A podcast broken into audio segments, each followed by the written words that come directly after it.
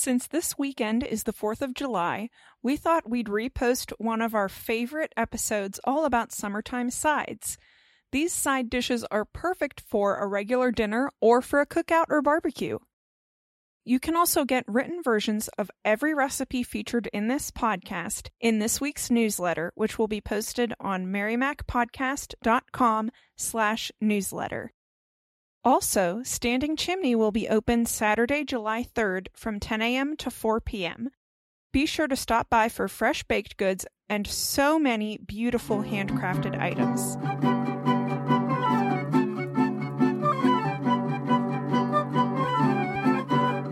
Hello and welcome to In the Kitchen with Mary Mac. Today's podcast is all about summertime sides, mainly because we've been eating so many summertime sides, so I thought, oh, this is a perfect time to share. The first thing I'm going to start off with is a classic dish that my dad just loved. Uh, this would be more like, for him, a main dish, like the actual meal. Like this would be all that he ate, okay? But this is, um, I don't know what to call this. I think I would say it's uh, bacon and beans. Should we call it bacon and beans? Does that sound, or bacon and green beans? I don't know. Anyway, what it is is bacon and green beans. so, um, so what you're going to do, this is for fresh green beans. And my dad loved green beans, and he always had a lot in the garden. And we probably had them every day when they were coming on. So for this dish, uh, what you're going to do is get your green beans. If you go to the, you know, like if you go to the farmer's market or grocery store or whatever, and you get the half peck basket, and that comes out, it usually works out to about four cups of beans that you get out of that once you clean them and snap them and everything. When you get beans at the farmer's market or grocery store, you want to use them as quick as you can because they beans, for some reason, green beans and yellow beans go bad really quick. Like they get ugly marks on them or whatever from the moisture in them. So as soon as you possibly can, if possible that day, get your beans. Don't wash them first. Very important with fresh beans. Do not wash them. Washing is the last thing you do. What you want to do is snap them. So you want to snap the stem end off, and if you want to, the little pointy end off, and then break them into maybe like two inch long pieces. You can break them longer if you want to, um, whatever, however you want, but usually two-inch long pieces. You can even leave them whole. Some people do that for presentation, and then that's nice. I mean, people do that, you know, for just to make them look a little bit fancier, but you don't have to do that if you don't want to. So you're going to snap your beans. When they're all snapped and everything, then you wash them. Wash them really good. Um, usually, if you wash them in a colander, that's the best way to do it. Drain the water off. And then you're going to put your beans in a pot, cover them with water so that they're covered. You know, you want enough water in there to cook them. You don't need to fill up a giant pot, but, you know, put your beans in a pot, cover them with water. Put about a fourth teaspoon to a half teaspoon of salt in them. Bring them to a boil, and you're going to need to boil them, not super hard boil, but a reasonably good rolling boil for about fifteen minutes. It takes beans a long time to cook. So check them to make sure they're done just by stabbing a fork in there and seeing if you can stab a bean. Then your beans are done. Now, if you want to use them, if you want to make them for supper, then you're just going to drain them and eat them. If you want to cook a bunch of beans, what I recommend is if you bring beans home from the market, cook them all and put them in your fridge and use them from there. You can even actually cook them all to done and freeze them. I think this is a better way to freeze beans anyway, because if you just blanch green beans, they will continue to ripen. I don't know how they do that, but they will get tough in your freezer. So I always like cook them the whole way and then put them in the refrigerator, and I try to use them within maybe two to three days, or I put them in the freezer. Okay, so now you got your beans prepped and cooked. And you can do this with either green beans or yellow beans. My dad always did this with green. My dad cooked like four things, okay? This is one of the things that he cooked. So you got your beans. Um, what you want to do is get two to four strips of bacon, nice thick cut bacon, and you're going to fry them in a skillet. You're also going to be cooking the beans in this skillet, so you want you want to use a large enough skillet to cook the amount of beans you're going to cook. So we're going to say here, for this purpose, two to four strips of bacon, to about two cups of green beans. If you want to make a larger amount, just increase, you know, bacon and beans, okay? So fry your bacon in the skillet. You don't want to get it super, super crispy, but just until it's, as my sister says, uh, silky. You don't want it to be silky. You want it to be a little bit beyond that stage. What does silky bacon mean? Silky bacon means that the bacon is soft and slimy-like. Yeah. So not done. Yeah, not done. So you want your bacon to be done but not crispy, okay? You cook your bacon, remove it from the pan, and you should have about one to two tablespoons of bacon grease in the pan.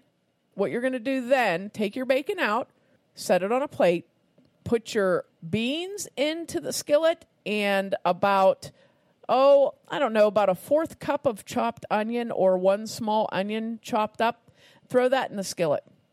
And you're going to saute that until the onions are soft and translucent. That takes about, I don't know, five to ten minutes. You don't want to do it on real high heat. I did this on, I, we actually had this as a side dish with our breakfast this morning. And I'm going to say we probably, I probably cooked the beans for about five to seven minutes before the onions got really nice.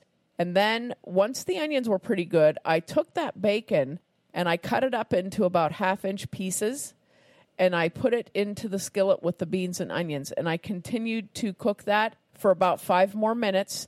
You want to make sure your beans are nice and hot, your onions are cooked, and your bacon is cooked, and kind of stir that around. And then when that's done, you can salt it, put a little bit of pepper on it, and voila, you have a delicious side dish for just about anything. So we had it this morning with eggs, but this is a nice dinner side dish. Also a nice actual dinner if you just want to have green beans and bacon for dinner with a good Good crusty bread would be delicious. So this is like uh, one of my dad's favorite side dishes, and he just loved this. And he had a friend that did not eat vegetables. This guy, didn't. he didn't like any vegetables at all. So my dad said, I'm going to make you these beans and bacon. You'll love them. You're just going to love this. You won't even know it's beans. They're so good. So he makes this green beans and bacon, takes it to his friend's house. His friend calls the next day and says, don't ever, ever bring that to me again. Even with bacon, he didn't like the beans. So, okay, that's a dandy. Name it whatever you want. Make it yours. Okay, the next one is sliced vegetable salad. And this is like a nice, this could also, it's another thing that could also be a summer dinner. As in anything, use what vegetables you like. I like to use things that are obviously in season and what you're getting out of your garden or at the farmer's market or whatever. But use what you like. If you don't like something, don't use it, okay? Uh, and there's so many vegetables to choose from anymore. My goodness. You can you can put in whatever you want. But what um, this is the what I made and what I usually make. If you have a like a nine by thirteen rectangular container, glass container or whatever that has a lid, that's what I like to do this in. And I use three to four cucumbers, one purple onion or a good sweet onion. You don't want it to be like a strong one. You want it to be a nice sweet onion. Three or four big tomatoes and two or three bell peppers. And you can use whatever kind of peppers. Friars work nice for this because they're they're like longer and a little bit more slender. Um, but three or four bell peppers, even colored ones work. So what you want to do, you're going to layer these in your rectangular container. So first, clean everything and prepare it. Get your cucumbers peeled and your onions ready to go and wash everything. Get your bell peppers prepped and the stem removed and the seeds cleaned out. Okay, so now you're ready to cut your vegetables. So get your cutting board. And what you're going to do is slice your slice all of your cucumbers. You're going to make it about a fourth inch thick slice. Slice all of your cucumbers into the rectangular container until the whole bottom is coated with them. Then you're going to slice your onion into very thin, as thin as you can get them, probably like a sixteenth of an inch, but as thin as you can get them, slices, and put those all over on top of your cucumbers. Next, you're going to do your peppers, and you're going to try, like I used a big, one of my um, big vegetable knives and on the cutting board, and I was able to cut my peppers in about like a fourth to an eighth inch slice, but you're going to cut sideways on the pepper so you get a big round circle of pepper, and then you're going to spread all those rings out on top of the onions, and then your tomatoes. Take the core out of your tomato, cut them in half, and cut very, very slim wedges of your tomatoes and put those all over the top. Next, you're going to pour uh, red wine vinaigrette, which I'm going to give you the recipe for, or your favorite dressing over the top. You can use anything. You can use an Italian dressing on this. We really like uh, it's uh, sweet Vidalia onion dressing from Ken's dressing. That's a light dressing. It's really, really flavorful. That's good on this too. And you just pour your dressing over the top, and probably about eh, about a cup of dressing or so, three-fourths to a cup of dressing. Pour that over the top, and then put the lid on it and let that sit in your refrigerator for a couple of hours or overnight to blend the flavors, and then serve it. Uh, put a little bit of salt and pepper on the top, on the tomatoes, and serve it. And it's really, really good. So here's the recipe for the red wine vinaigrette. You need a fourth cup of red wine vinegar, a half a cup of good quality olive oil, a teaspoon of kosher or sea salt, a half teaspoon of pepper, either regular black pepper or ground pepper, one teaspoon of basil, two cloves of garlic finely minced, one teaspoon of sugar. And you put those ingredients into a pint jar with a good lid, not like I did, into a pint jar that didn't have a good lid. Put them in there and shake them up real good. And when you shake them up, you'll notice after you shake them up a couple times, they don't separate. So you want to shake them up really, really good. Make sure it's well blended. Once it's well blended, pour that over all your vegetables. And like I said, put the lid on it and put it in the refrigerator for an hour or two or overnight. And it is a delicious, flavorful, simple salad. And it's just all vegetables. And of course, like I said, you can add whatever else you want to it. If you want to add different vegetables, different kinds of peppers, hot peppers, whatever. But it's just a real simple way to make a salad, and it's really good. It's also really easy for people that don't like certain elements to pick out what they don't like. So there's your sliced vegetable salad. Okay, next, fruit salad. We've been eating a lot of fruit. A lot of things are in season right now. Blueberries, peaches, cherries, watermelon, even early apples are in season. So my rule of thumb with fruit salad is only put in what you like, okay? If you don't like, like a lot of people like to use honeydew and cantaloupe, and I really don't because they overpower the fruit salad, and I also don't like them. So I don't use them. So when I make a fruit salad, Um, number one, I try to use what is seasonal if there's a good variety of fruit. Number two, I like to use what I like. So this is what my fruit salad was yesterday. I got these fantastic blueberries, peaches, cherries, and watermelon from our local orchard, Dawson's Orchard. So I used those items in my fruit salad. And what I did, um, you just rinse your blueberries, rinse them and drain them really well, put them in a big bowl. I used a quart of blueberries, fresh blueberries. I used eight freestone peaches, and wash your peaches really good, and then take a knife and cut them right around the seam, which will be parallel to the seed, okay? Cut them around the seam, and then hold them in both hands and twist your hands in opposite directions, and the peach will pop apart. One side will have the stone in it, and the other side won't. After you do that, peel your peach and dice it up. Pop the stone out of the other side, do the same. So put the peaches in, and I usually do them in about like a one-inch piece. The cherries, oh, they were a fun time. So we had these dark sweet cherries, and I pitted them to put in the fruit salad. And the way I um, pit a cherry is I squeeze the opposite end of the stem, squeeze it really hard, and the pit will usually pop out. However, what I didn't realize was I was squirting cherry juice across my kitchen. About two hours later, I noticed that there was uh, dark red drops running down the front of a cupboard that's on the opposite side of my table. So I'm like, I don't know where else it went. I'm going to have to clean my whole side of my kitchen now. So anyway, I did wash that down, but I put uh, about two dozen pitted cherries in, which are really good in a fruit salad. And then I took um, the watermelon. Think about melons, watermelons, cantaloupes, and honeydew. You want to wash them really, really well with soap and a scrubby of some sort. Wash the outside of them before you cut them, please, because, you know, they travel in their own skin, you know, like oranges and apples and things like that. They travel in their own skin. So they're coming out of the field in a trailer or a truck, and then they're being handled and put wherever. And they may have gone through a washer. However, please, you know, sometimes if you're getting things from a grocery store, watermelons ride in an open truck from wherever they came from to your grocery store. So there could be, there's road dirt on them. There could be bird droppings on them. Whatever you think of it, it could be on them. So scrub your melons. Please use soap and a scrubby. Scrub them really good. And that way you know they're clean. So that's what I do. I use my regular old Dawn dish liquid on them, and I wash them really good, and I get my little scrubby and scrub them and make them nice and clean, and I dry them off real good with a towel before I ever cut into them. Okay, now that I've gone over that to death, take your watermelon and cut your watermelon in half, and then take the half and slice it into one-inch thick slices.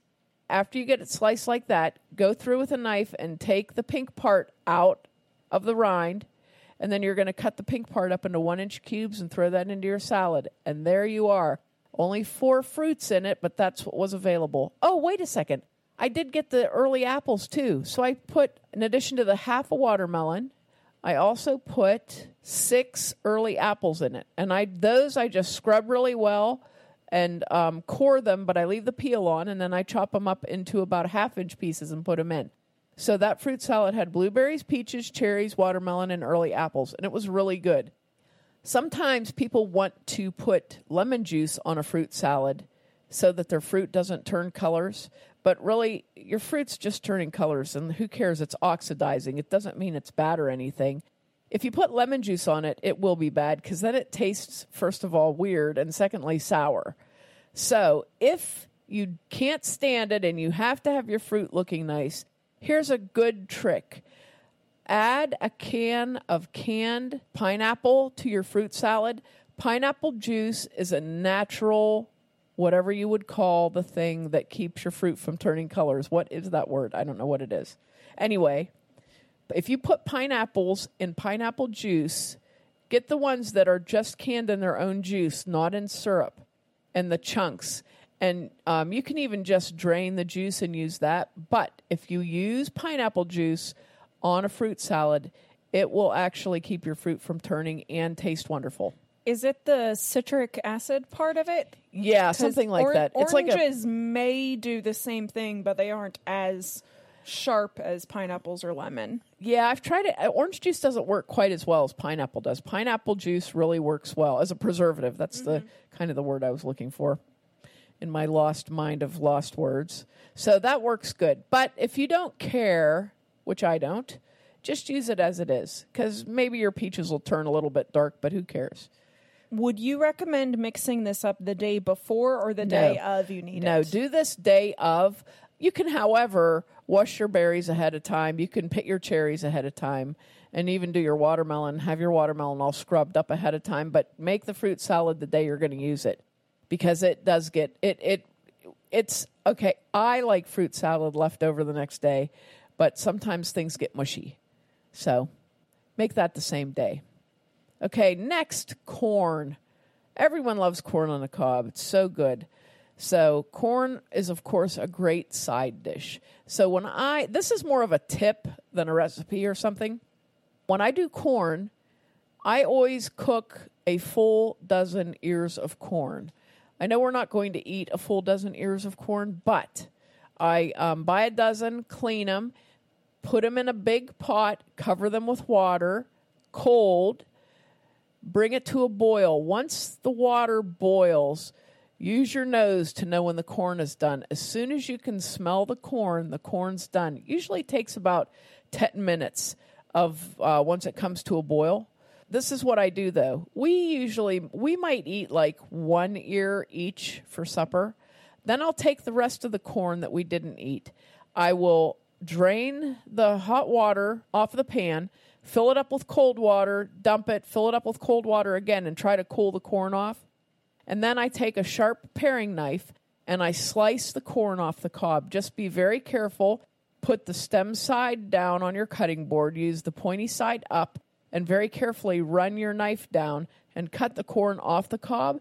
And then I measure two cups of corn and put it in freezer bags and put it in the freezer. And all you have to do is press it flat and put it in your freezer in single stacks or double. You don't want to pile it up to freeze it because corn takes a long time to freeze. This way, I get a bit of corn into my freezer easily, and it's not a bunch of work at once. So if you have corn, like during corn season, say you have corn even twice or three times a week, you can get a lot into your freezer that way. So that's just a little tip.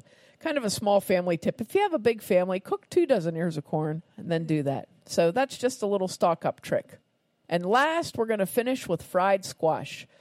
Squash is not a vegetable that you have around all summer long. You can kind of lay your plants out if you plant them yourself, like every week for a couple weeks to keep it going. But usually you have about a month of squash. And hopefully in that time, you can eat enough of it that you're so sick of it that you don't even want it until the next summer. So this recipe is good for yellow squash, crookneck squash, summer squash, zucchini. So what you want to do is you want your squash to be small. Don't go for those big honking ones because that's just too big. So if you can get them smaller, maybe like eh, inch and a half, two inch diameter, that's when they're the best. Clean them, cut the tips off of each end, and slice them into about a fourth inch thick slice.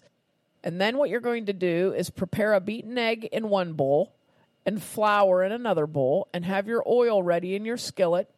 If you use about a nine inch skillet, ten inch skillet, that's perfect. Put about a half inch of oil into your skillet, heat it up on medium heat. I don't ever put it on real high because you, they just burn before they're cooked.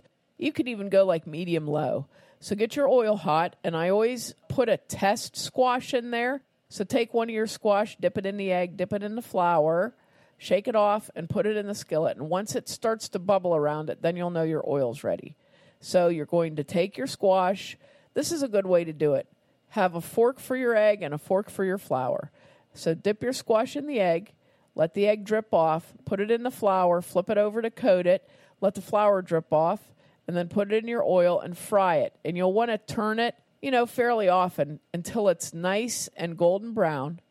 Then take it out and put it on a plate that's been lined with paper towels and let it drain and put a little bit of salt on it. And while you're cooking them, you can just stand there and eat them, which is one of the best parts about squash. This is a great way to have squash or zucchini. Very delicious. And like I said, you want to make sure you have this so often that you're just sick of it, and then you don't want it until the following summer. That's a, that's your summer goal. Now, when you put it on the paper towels to dry, do you recommend not dabbing it dry or dab no. it dry with a paper towel on top? If when you take them out of the oil, you want to let the oil drip off. I I actually use um, tongs. Pick them up with tongs to take them out of the frying pan when they're done and try to shake as much oil off as you can. Then when you put them on a paper towel, there's not that much oil on them. And usually, like, there's not a... If you see a lot of oil and you want to blot them, you can do that. But I usually don't. I usually just, like, put them on the paper towel and put salt on them and then eat them while I'm making more. So that's my plan. I'm sticking to it. And that is all of the summer sides I have for today. And make sure to check us out online on Facebook and Instagram at Mary Mac Bakehouse, on Twitter at Mobile Mary Mac and Mary Mac Podcast, and on our website, Mary Mac Podcast dot com. Thanks a lot for listening if you did. And if you didn't, too bad.